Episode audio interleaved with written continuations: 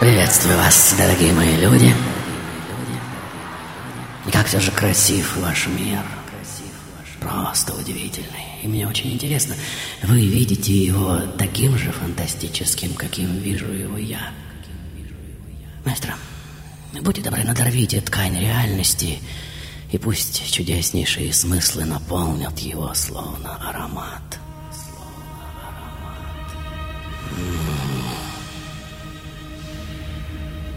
Спасибо, дорогой мой.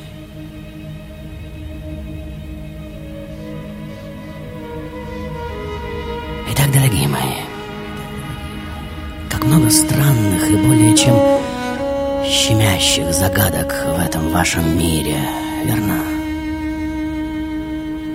Отчего, например, дитя обыкновенных родителей вдруг начинает видеть и слышать то, чего никто никогда не видел и не слышал? Именно так случается с девятым из десяти детей одной удивительно дружной семьи. В раннем детстве, а это никто иной, как отец меня сегодняшнего, ну вы понимаете, он уже играет в какой-то там театр, придумывает разные истории, что тут же представляет всей округи вместе с братьями. Театром им служит маленький домик прачечная напротив их дома. Вон она, вон. И что он вообще знает о театре, ну, в своем-то возрасте. Но любая тряпочка уже оживает в его руках, как вы видите. Любая палочка, фрукт или камень. И вот это уже и не листик, не колесо, не веревка, но живое существо, которое мыслит, живет, чувствует, и кое-кто на реплике, что он понимает язык птицы, дружит с несколькими феями в саду, уже вертит пальцем у виска, ну, вы понимаете. Но что он может сделать? Если однажды, когда он случайно задремал у подножия вон того холма, феи действительно осыпали его волшебной пыльцой со своих крылышек, и с тех пор в его руках все оживает, да-да. Итак, дорогие мои, сегодня я расскажу вам историю о том, кто меня придумал. Да-да, меня. Того самого, кто своей игрой свел с ума уже чуть ли не добрую половину мира, ни больше, ни меньше. Итак, родился он на окраине одного маленького шотландского городка, что в 17 милях от Дании, 9 мая по старому календарю. В семье совершенно обыкновенных ткачей его мама Маргарет, вот она, уже укладывает его спать, как вы видите. Женщина более чем жизнелюбивая, прекрасно поет протяжные песни родной Шотландии, помнит бесчисленное количество легенд и народных сказаний о феях, гномах, эльфов и прочей невиданности, населяющей по наивным преданиям этого народа всю природу. В общем, считается, что именно она привила моему отцу любовь к так называемому народному фольклору и воспитала столь пугающее всех вокруг чувство независимости. И вот восемь лет она уже находит в его столе одну тетрадку, на которой правильным округлым почерком было выведено «Птичий остров». Мама будет хранить эту тетрадь до конца своих дней. И этой сказке еще предстоит сыграть в моей сегодняшней истории свою более чем щемящую роль. Мастер, э, время сделать сбивку на смену декораций и продолжим в той же интонации. ladies, and gentlemen. Только на серебряном коне. Снова поднимаюсь по тревоге И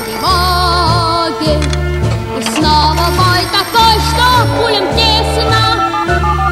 Ты только не взорвись на полдороги Товарищ сердце, товарищ сердце. Ты только не взорвись на полдороги Товарищ сердце. Закрой глаза и смотри,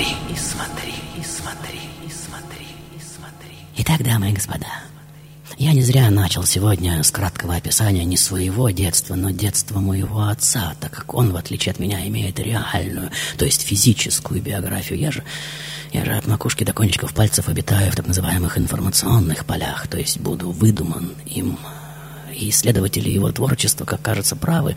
Он списал меня прежде всего с себя самого. Но это более чем спорное заявление, верно? А, спасибо, дорогой мой. И вот он. Этот уникальный трюк, и вы частенько спрашиваете меня, как обычная реальность трансформируется у тебя в так называемую необычную, превращается в сверхреальность, как материальный мир наполняется у тебя теми самыми смыслами, неким сказочным объемом и глубиной, и описать этот процесс словами, конечно же, означает явить себя в ваших глазах абсолютным безумцем, верно? Вот. Говорится, ловите вибрацию моих заклинаний, дорогие мои люди, и каждый атом воздуха, которым вы сейчас дышите, уже взрывается в ваших легких в некую улыбку и распахивает себя. Из этих атомов, как из домиков, уже вглубляются все эти забавные существа, что начинают сдвигать вашу крышу, шепча на ухо эту чудесную историю, и мозг ваш уже погружается в сладкую полудрему, в которой все чувства внезапно раскрашиваются, обоняние обостряется, зрение становится объемным, как бы голографическим. И вот один из братьев моего отца, любимец матушки, уже разбивается насмерть, катаясь на коньках с ледяной горки, и горе это просто сводит маму с ума. Отцу чуть более девяти лет, он всем сердцем принимает страдания матери на себя и как может утешает ее, стараясь во всем быть похожим на погибшего брата. И постепенно мама привыкает к мысли, что погибший мальчик никогда уже не станет взрослым, а значит никогда ее не покинет. И так, как говорят психологи, образ брата, который навсегда остался юным, уже входит в подсознание моего отца. А к этому времени старший брат Александр уже заканчивает университет, получает солидное место преподавателя в Глазго, берет на себя все заботы о дальнейшем образовании своих братьев, и именно с его помощью мой отец закончит школу, поступит в знаменитый Эдинбургский университет. В Лондоне сначала будет работать журналистом, потом начнет писать пьесы, что постепенно будут пользоваться все большим и большим успехом. И вот ему уже приходит посылка с той самой тетрадкой, ну вы помните, с названием «Птичий остров» и коротким письмом от старика отца. Будь мужественным, сын. Умерла мама. Перед смертью постоянно просила читать ей твою сказку.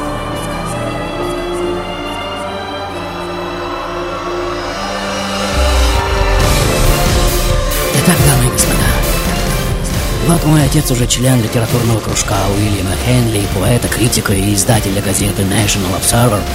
По субботам у него на бурные дискуссии собираются молодые таланты Харди, Киплинг, Уэллс, Йейтс, Грэм и многие другие. Среди его друзей Джон Голсуорси, Генри Джеймс, Джером Джером, Артур Конан Дойл. К этому времени пьесы отца уже имеют огромный успех. Веселые комедии, написанные прекрасным знанием законов сцены, привлекают внимание блестящими диалогами, стройностью композиции и безбашенным, но интеллигентным юмором. Одним словом, к началу 20 века он уже видная фигура в литературной жизни Англии. Но где же я? Спросит сейчас кто-то из вас, когда же я, наконец, выйду на сцену. Нет, дело в том, что я еще не родился, вот в чем фишка. Но к этому времени уже таюсь где-то в затылочной части головы моего отца и жду, как говорится, своего часа. И вот, к этому времени папа уже женится на одной милой актрисе, но своих детей у них нет. И гуляя однажды со своим сэр Бернаром Портосом в городском саду, он внезапно знакомится с тремя юными мальчиками и их матерью Сильвией, ну, конечно же, прекраснейшей дамой на свете. И так начинается его дружба с этим многодетным семейством, без которой не было бы и меня. И вот, играя с этими детьми, мой папа уже рассказывает им о таинственных обитателях так называемого Кенсингтонского сада, о старом мудром вороне Соломоне, о гномах, эльфах и прочей живности. Кто-то из них уже щекочет вас, неважно за что, просто почешите, почешите, дорогие мои, не стесняйтесь. И самое главное, он начинает рассказывать им обо мне. И мальчики уже застывают, открыв свои рты и забрав головы вверх. И вот он я — один из самых хулиганистых персонажей сказочного пантеона, что живет тут же в саду, дружит с феями, играет им на свирели. И так в живых играх и неукротимых потоках фантазии уже рождается эта удивительная история, миф о мальчике, который, по словам моих биографов, является дальним родственником преслоногого языческого бога Пана. Маэстро, раскрываем занавес стенов из серебряного дождя и предоставляем сцену коллективного бессознательного этому хулигану из хулиганов. Добро пожаловать в серпантиновый сон, дорогие мои! Showtime! Showtime!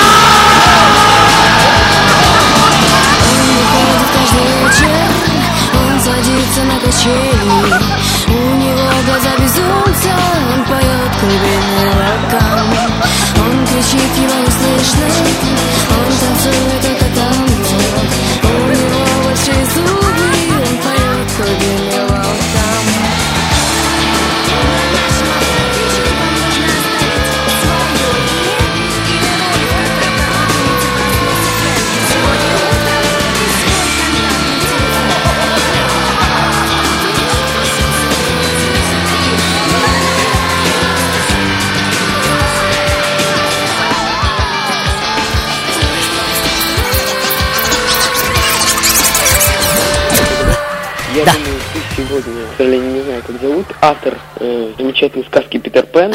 А, ну, ну, ну, имя, имя. Алло, ну. Фрэнки, привет. Это да. Джеймс Барри. А, Джеймс Барри, я! Я! Дальше. Да. Ричард Бах. Чайка по имени Джон Флингстон. Спасибо огромное. Итак, дорогие мои, история набирает ход и высоту, как вы чувствуете. И вот к 1887 году знакомство моего отца с семьей мадам Сильвии и ее супруга Артура Дэвиса уже перерастает в крепкую дружбу. В этой семье подрастают пятеро сыновей. Пять озорных мальчишек. Спасибо, дорогой мой. Опять это упоительная свирель языческого пана. Итак, я обрисовываю, как вы понимаете, предлагаемое обстоятельство своего собственного рождения. Но сказки никогда не бывают безоблачными и сладкими. На их территории обязательно должен присутствовать так называемый трагический элемент. И в моей сегодняшней истории этого элемента будет более чем предостаточно, но вы понимаете. Вот не проходит и трех лет, как оба родителя этого семейства сгорают от страшной болезни. Как это вообще возможно? И где справедливость в конце концов? Но сказка есть сказка. И, как говорится, Господу видней. И вот сначала отец, а потом и мать умирают от рака. И уже исчезают, как вы видите, в свете слепящих прожекторов, и все заботы по воспитанию и образованию этих детей мой отец уже берет на себя. Итак, дорогие мои, забегая вперед, отмечу, что отец мой с первого взгляда полюбил эту женщину и до конца своих дней будет любить маму этих мальчиков, и ее смерть будет для него мало сказать потрясением. Это будет родственно его собственной смерти. И вот он я.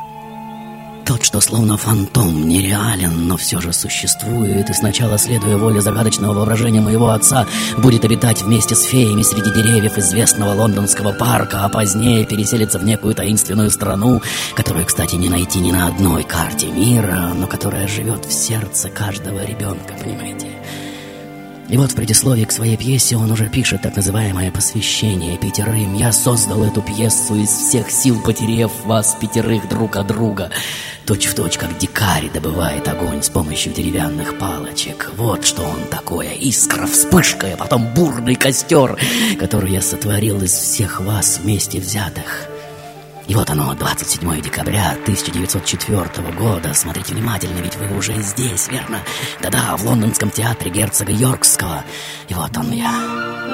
Уже влетаю в окно одного дома, прямо в детскую, в которой спят дети, два брата и сестренка, и цитаты уже начинают прорезать пространство и время и втекать теплые вибрации в ваши уши. Кто ты? Растение? Нет. Минерал? Нет. Человек? Да. Мужчина? Нет. Мальчик? Да. Обыкновенный? Нет. Волшебный? Да. Сдаешься? Я мертвец. И в этих словах кроется, конечно же, самая большая загадка этой, на первый взгляд, детской сказочки, верно? И что это за коляска такая, из которой выпадают непослушные дети, если все это метафора, конечно? И цитаты продолжают надрывать границы нашего воображения. Да, девочки намного умнее мальчиков. Ты правда так считаешь? Я живу среди пропавших мальчиков. Их не зря зовут так. А кто они? Дети, выпавшие из колясок, когда няня зазевалась. Кого за неделю не хватится, отправляют в мою страну. И девочек тоже. Нет, девочки слишком умны, чтобы выпасть из коляски. Итак, дорогие мои, мальчики и девочки. Вы ведь, несомненно, знаете, что как только маленький, то есть только что появившийся на свет ребенок впервые начинает смеяться, его смех тут же разбивается на тысячи кусочков. Кусочки эти разлетаются повсюду. И так только не говорите никому. Так появляются феи. Да-да. И на каждого мальчика или девочку, живущих на земле, приходится по одной фее. Но как только дети вырастают и перестают верить в своих фей, эти маленькие создания тут же умирают. Правда, никто не знает, как они это делают. Говорят, что они сначала становятся невидимыми. Их звон превращается в еле слышный треск. И последнее, что определяют точные приборы ученых, э, так это еле уловимое дуновение, веющее их останки по воздуху. Конечно же, нет ничего более грустного, чем этот момент, верно? Маэстро, а кто это? Кто это? Кто это только что вошел в офис Серебряного дождя? Я? Конечно же,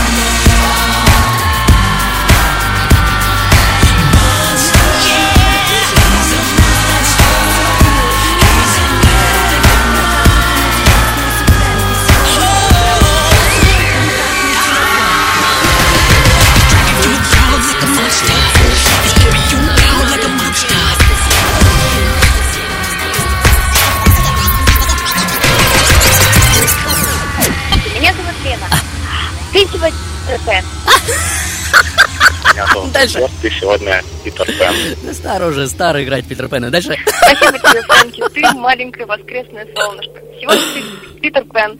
И Питер его Пен. автор Барри. Меня зовут Ярослава. Спасибо, Ярослава. Итак, дорогие мои, честно признаюсь, но сегодня я планирую каждого из вас научить летать. Дерзкое заявление, я понимаю, и, возможно, впервые за всю историю Фрэнки Шоу у меня не получится выполнить то, что я обещал, но, но речь идет не просто о ртути, которую я не раз, причем прямо на ваших глазах превращал в золото, но о непосредственном доказательстве вашей бестелесности, верно? О том, что вы до сих пор способны на это, да-да, на то, чтобы парить в воздухе, как я сейчас.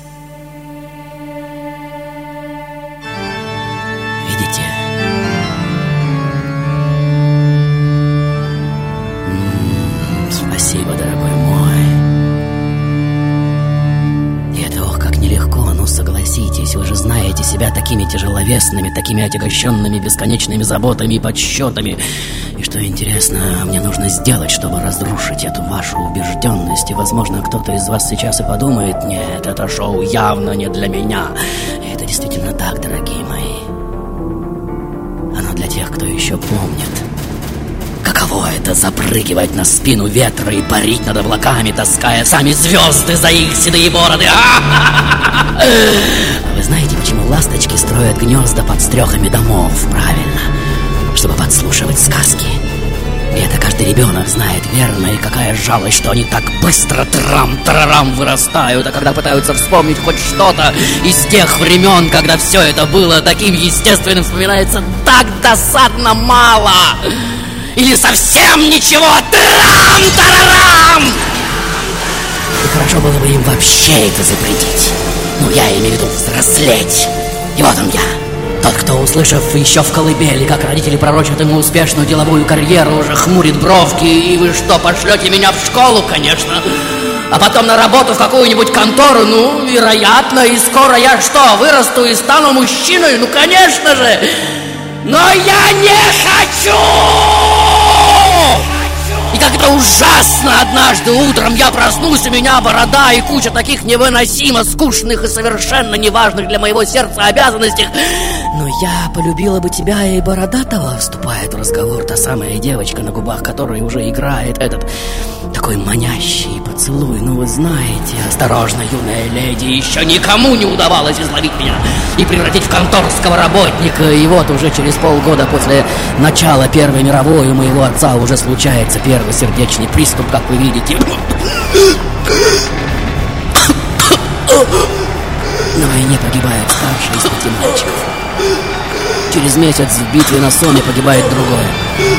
Через год его любимый Майкл, студент Оксфорда, тонет, не дожив до 21 года, и еще один кончает с собой, бросившись под поезд. И отец мой, как вы видите, не просто раздавлен. Раздавлено все лучшее в нем, все надежды, вера, уверенность в правде и справедливости. Раздавлен сам смысл жизни. И вот они, эти цитаты, что уже проступают на стенах офиса Серебряного Дождя кровавыми узорами. Существует, ох, как много разновидностей мужества. И прежде всего это, конечно же, забота о других.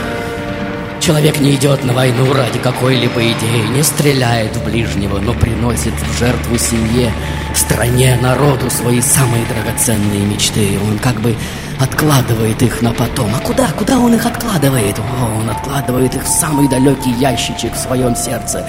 И иногда на сон грядущий достает их, чтобы полюбоваться, но... Но с годами закрыть этот ящик становится все труднее и труднее. Вот в чем фишка. Но он делает это. И он как никто мужественный человек, понимаешь?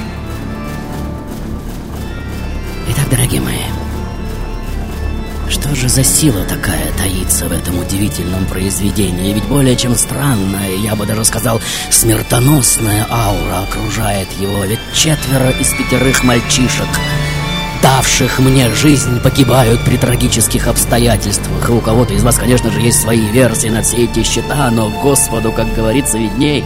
И вот в 1922 году мой отец уже заказывает одному маститому художнику, скульптору и, обманув бдительность сторожей, ночью устанавливает этот памятник в том самом саду, где я, собственно, и был рожден. И несмотря на шумный скандал и решение правительства немедленно его демонтировать, народ уже встает на защиту этого памятника, и маленький лунатик в ночной рубашке, играющий на тростниковой дудочке, по сей день стоит в самом центре Лондона, как кто-то из вас, возможно, знает, и, судя по всему, он будет стоять там до тех пор, пока дети не перестанут быть такими же эгоистичными и бессердечными, как я сегодняшний.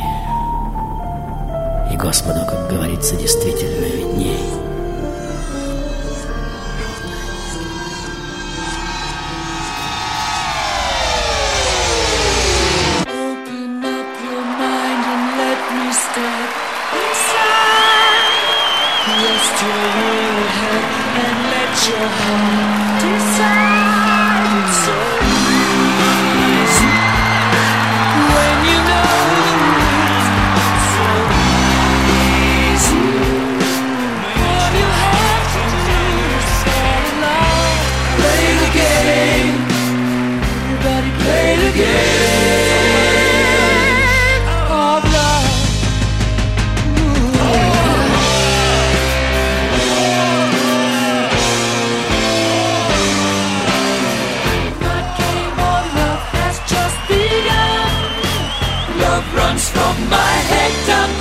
So.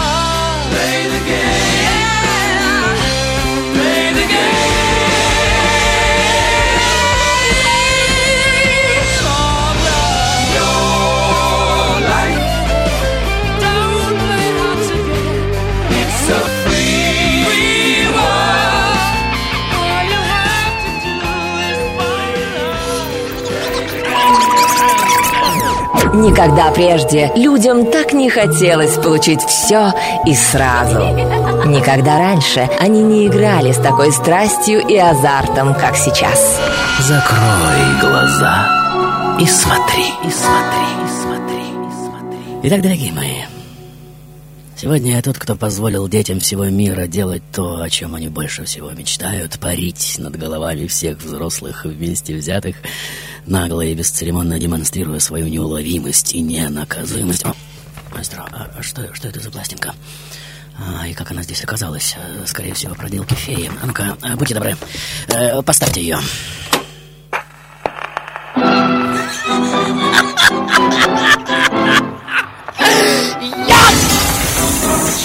Шоу-тайм! Спасибо, дорогой мой. Пришло время отложить в сторону сопутствующей этой удивительной сказке очарованность и взглянуть на меня сегодняшнего, так сказать, холодными глазами психотерапевтов. Ну, хотя бы ради равновесия. Ведь на календаре уже 21 век, и сколько можно витать в облаках, верно? Я уверен, многие из вас, конечно же, слышали о некоем синдроме, суть которого нежелание мальчика взрослеть. Ему еще имя дано мое.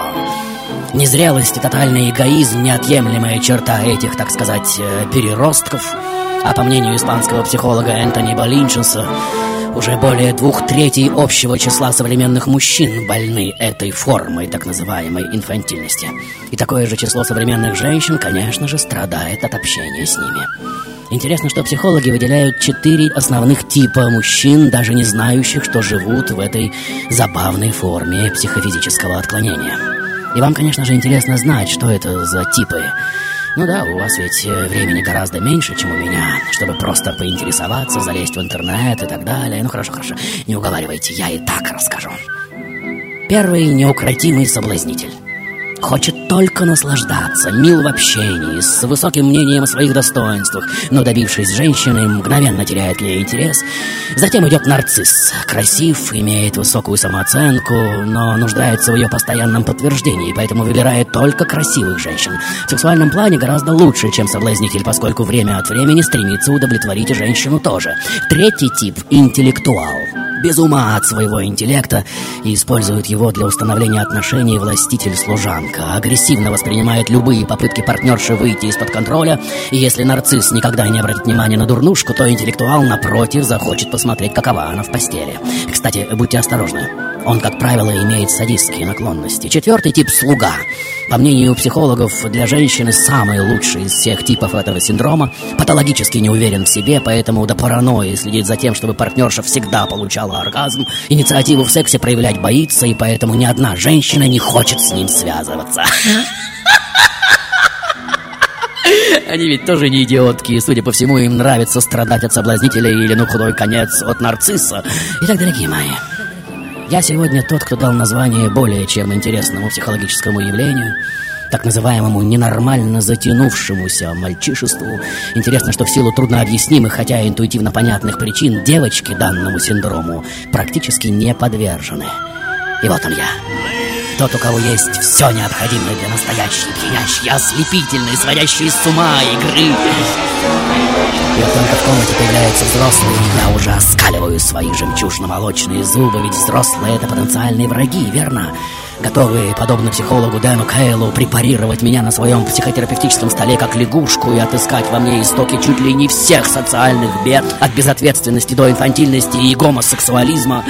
И вот она, эта когорта более чем не повзрослевших мужчин и любовников, рослые дядечки, фонтанируют слюной о скоростных спортивных автомобилях, о компьютерных игрушках, о крутейших фильмах, чумовой статье в Спорт-экспрессе или особенностях японского спиннинга, и все это обладает особой только этой касте переростков понятной важностью. И можно как завороженный слушать о преимуществах игры Спартака над Локомотивом и наоборот, и чувствовать себя безнадежно отсталым. И весь мир, конечно же, соткан из разного рода игр. Взрослые мальчики отличаются от настоящих детей только стоимостью своих игрушек, это понятно.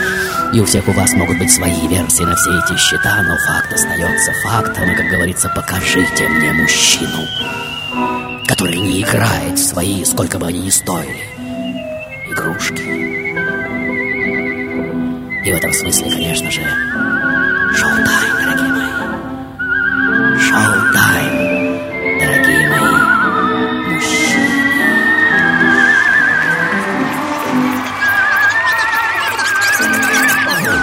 сегодня. Берг, автор замечательной сказки Питер Пен. Джеймс Барри. Питер Пан. Сегодня автор того мальчика, который умеет летать. Сегодня ты Питер Пен. Сегодня в роли Питера Пена. Питер Пен. И вечный мальчик Питер Пен. Это Питер Пен. И сегодня Питер Пен. Я его не читал, но я тоже не хочу быть взрослым. Питер Пен. Питер Пен. Спасибо тебе, Фрэнки. Ты маленькое воскресное солнышко. Сегодня ты Питер Пен и его автор Барри. Не автор Питер Пен, ты сам сегодня Питер Пен. Начал рассказывать про своего отца. Это Питер Пен. Питер Пен. Питер Пен. Питер Пен. Питер Пен. Ты сегодня в роли Питера Пена. Ты сегодня Питер Пен. Это мог бы быть подарок 8 марта или 23 февраля. За это мы вас любим, и за это мы вас ненавидим. Ты сейчас говоришь о себе и о своей любимой игрушке. Игре. Это про тебя ищи. Но теперь я думаю не так. Это, это действительно сказка про то, что человек должен вечно быть молодым. Поэтому это сам Фрэнки. Герберт Майер, кинорежиссер. Гейдельберг, Германия. Ich glaube, er ist der Hauptidol der modernen Religion des Shows.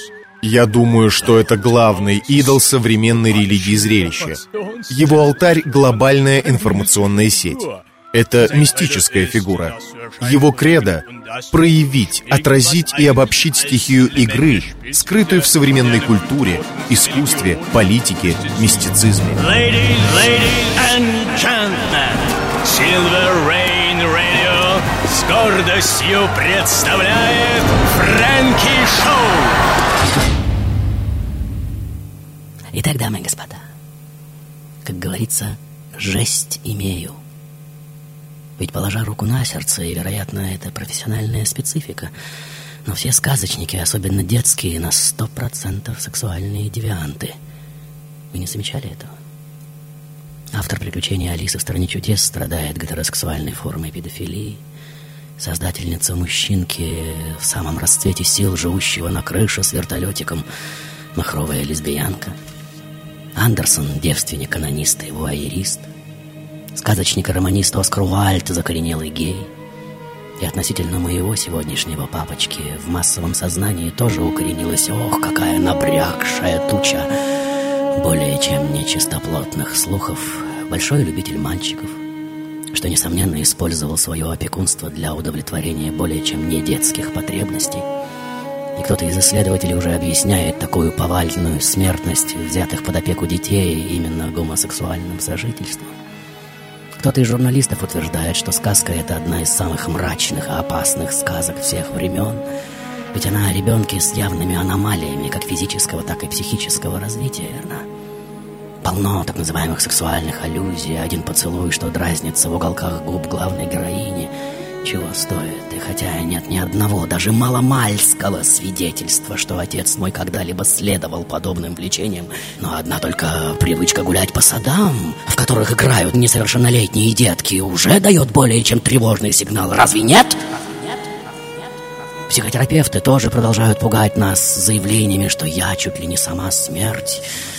И сам об этом говорю. Потерянные мальчики из сказочного Неверленда, по их мнению, несомненно, умершие дети, о тикающих часах в брюхе крокодила я вообще умолчу. Кстати, кто-нибудь помнит, как называлась усадьба Майкла Джексона?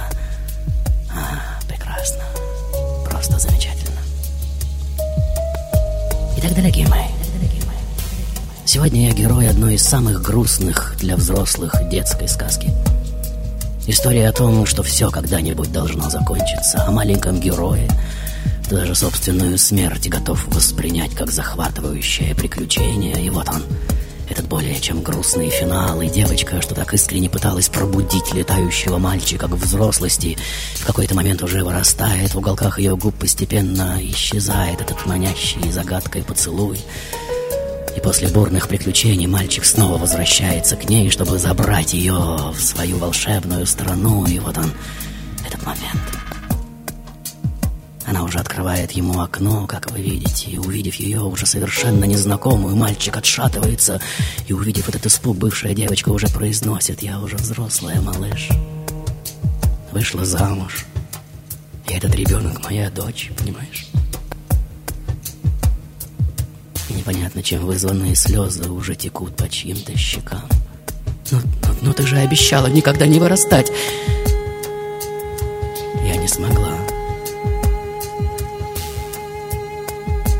Вот ноги мальчика уже подкашиваются, как вы видите. Он садится на пол, и из его глаз начинают течь такие же большие горошины слез, как, собственно, его самого читателя. Это же... Это же предательство, всхлипывает он. Ведь нет ничего более страшного, чем вырасти. Ведь нет ничего более страшного, страшного. И закрывая последнюю страницу, кто-то еще долго будет спрашивать себя, ну что же будет дальше с этим удивительным мальчиком? Теряясь в догадках, будет снова и снова возвращаться к этой неисчерпаемой истории, полной таких щемящих и таких пугающих загадок. И вот в поисках собственной тени я опять попадаю в Лондон вашего мира и забираю своих друзей в свой удивительный Неверленд, где зловещий предводитель армии зла с железным крюком на руке снова будет пытаться меня отравить, а маленькая фея снова выпьет отравленное зелье. И вот глазки ее опять закатываются, как вы видите, но она, конечно же, не умрет. Нет, нет, ну что вы, никогда! И все мы прекрасно знаем, почему ведь ее спасем мы, верно? Все те, кто, замерев сердце, слушают сейчас эту мою историю. Если рассказчику и в этот раз удалось сдержать свое обещание, несмотря на убежденную материальность, вы уже чувствуете себя чуть более облегченными, чем обычно, или даже готовыми воспарить. Сейчас. Над прежними ограничениями и страхами. То не заботьтесь об аплодисментах, умоляю вас, наслаждайтесь этим сердечным полетом, дорогие мои люди. Ведь каждый раз, когда в вашем мире только что родившийся ребенок начинает смеяться, где-то между сном и явью снова рождается фея, та самая, обязательно укажет вам дорогу в вашу персональную волшебную страну.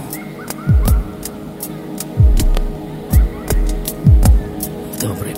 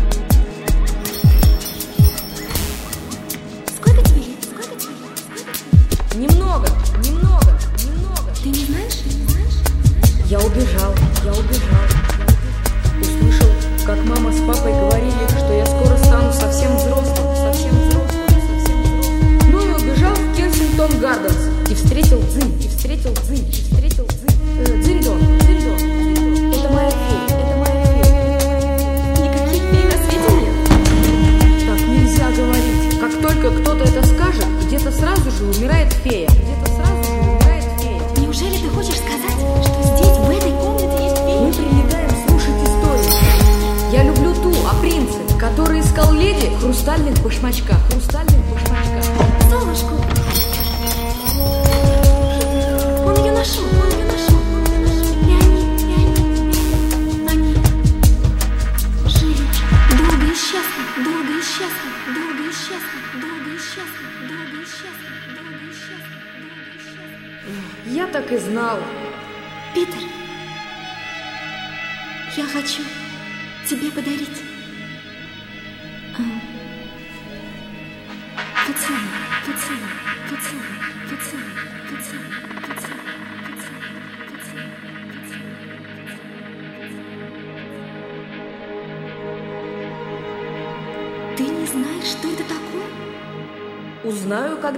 ударишь.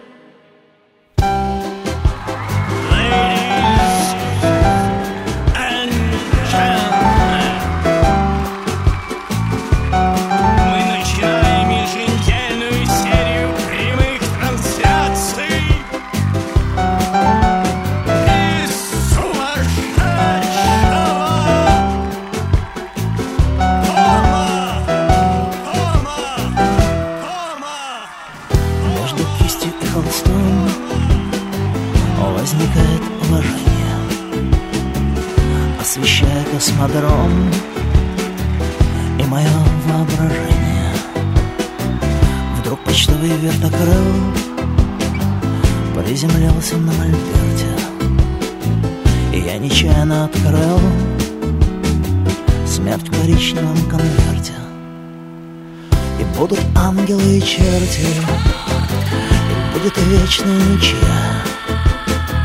И я подумаю о смерти Как о нехватке бытия. Будто в быстром пируэте Вдруг закончилась лыжня И природа на дискете Сохранит себе меня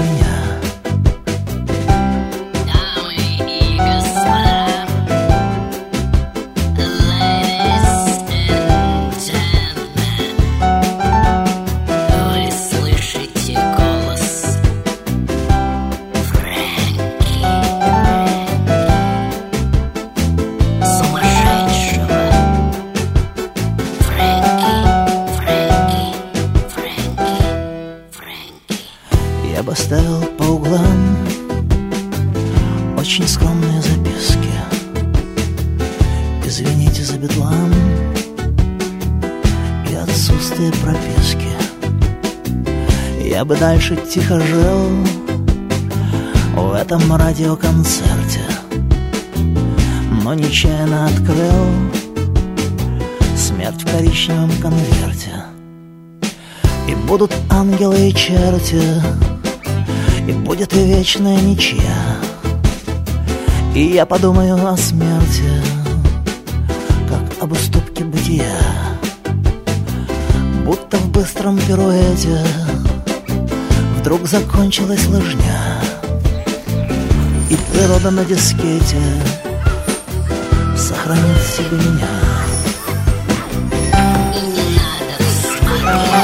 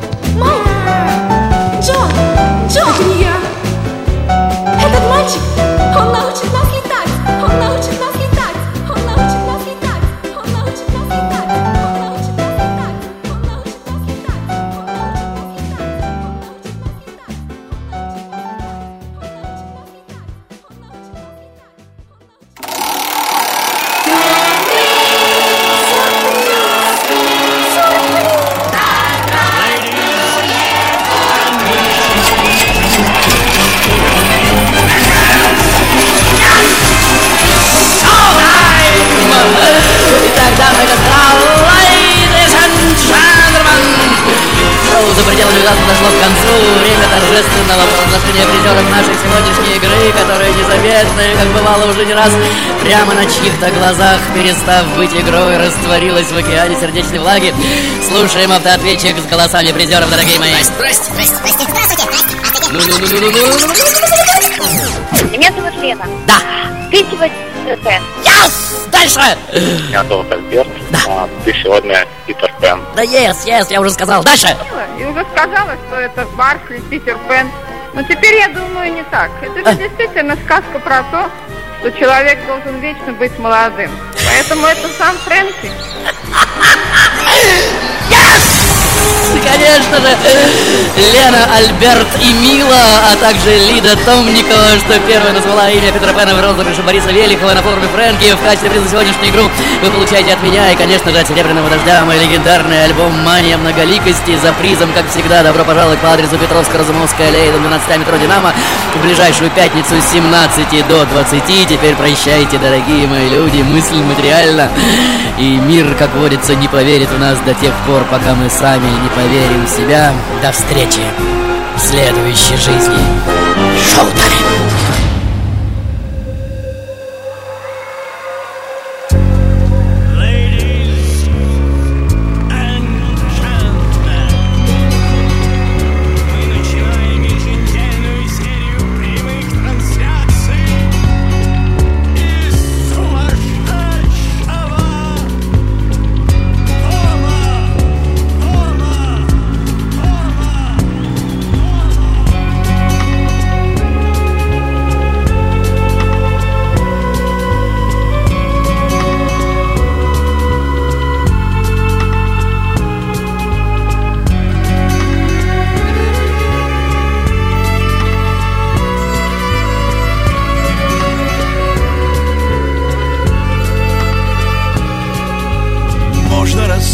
Себя безрадостным и жадным рукам.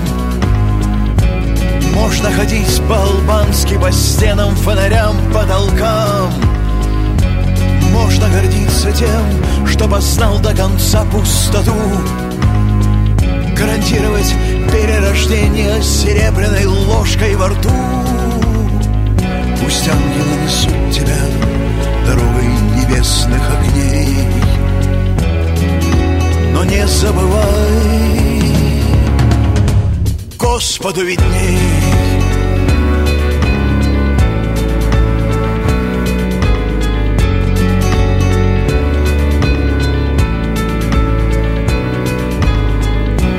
Может быть, будет тепло, как ты хочешь.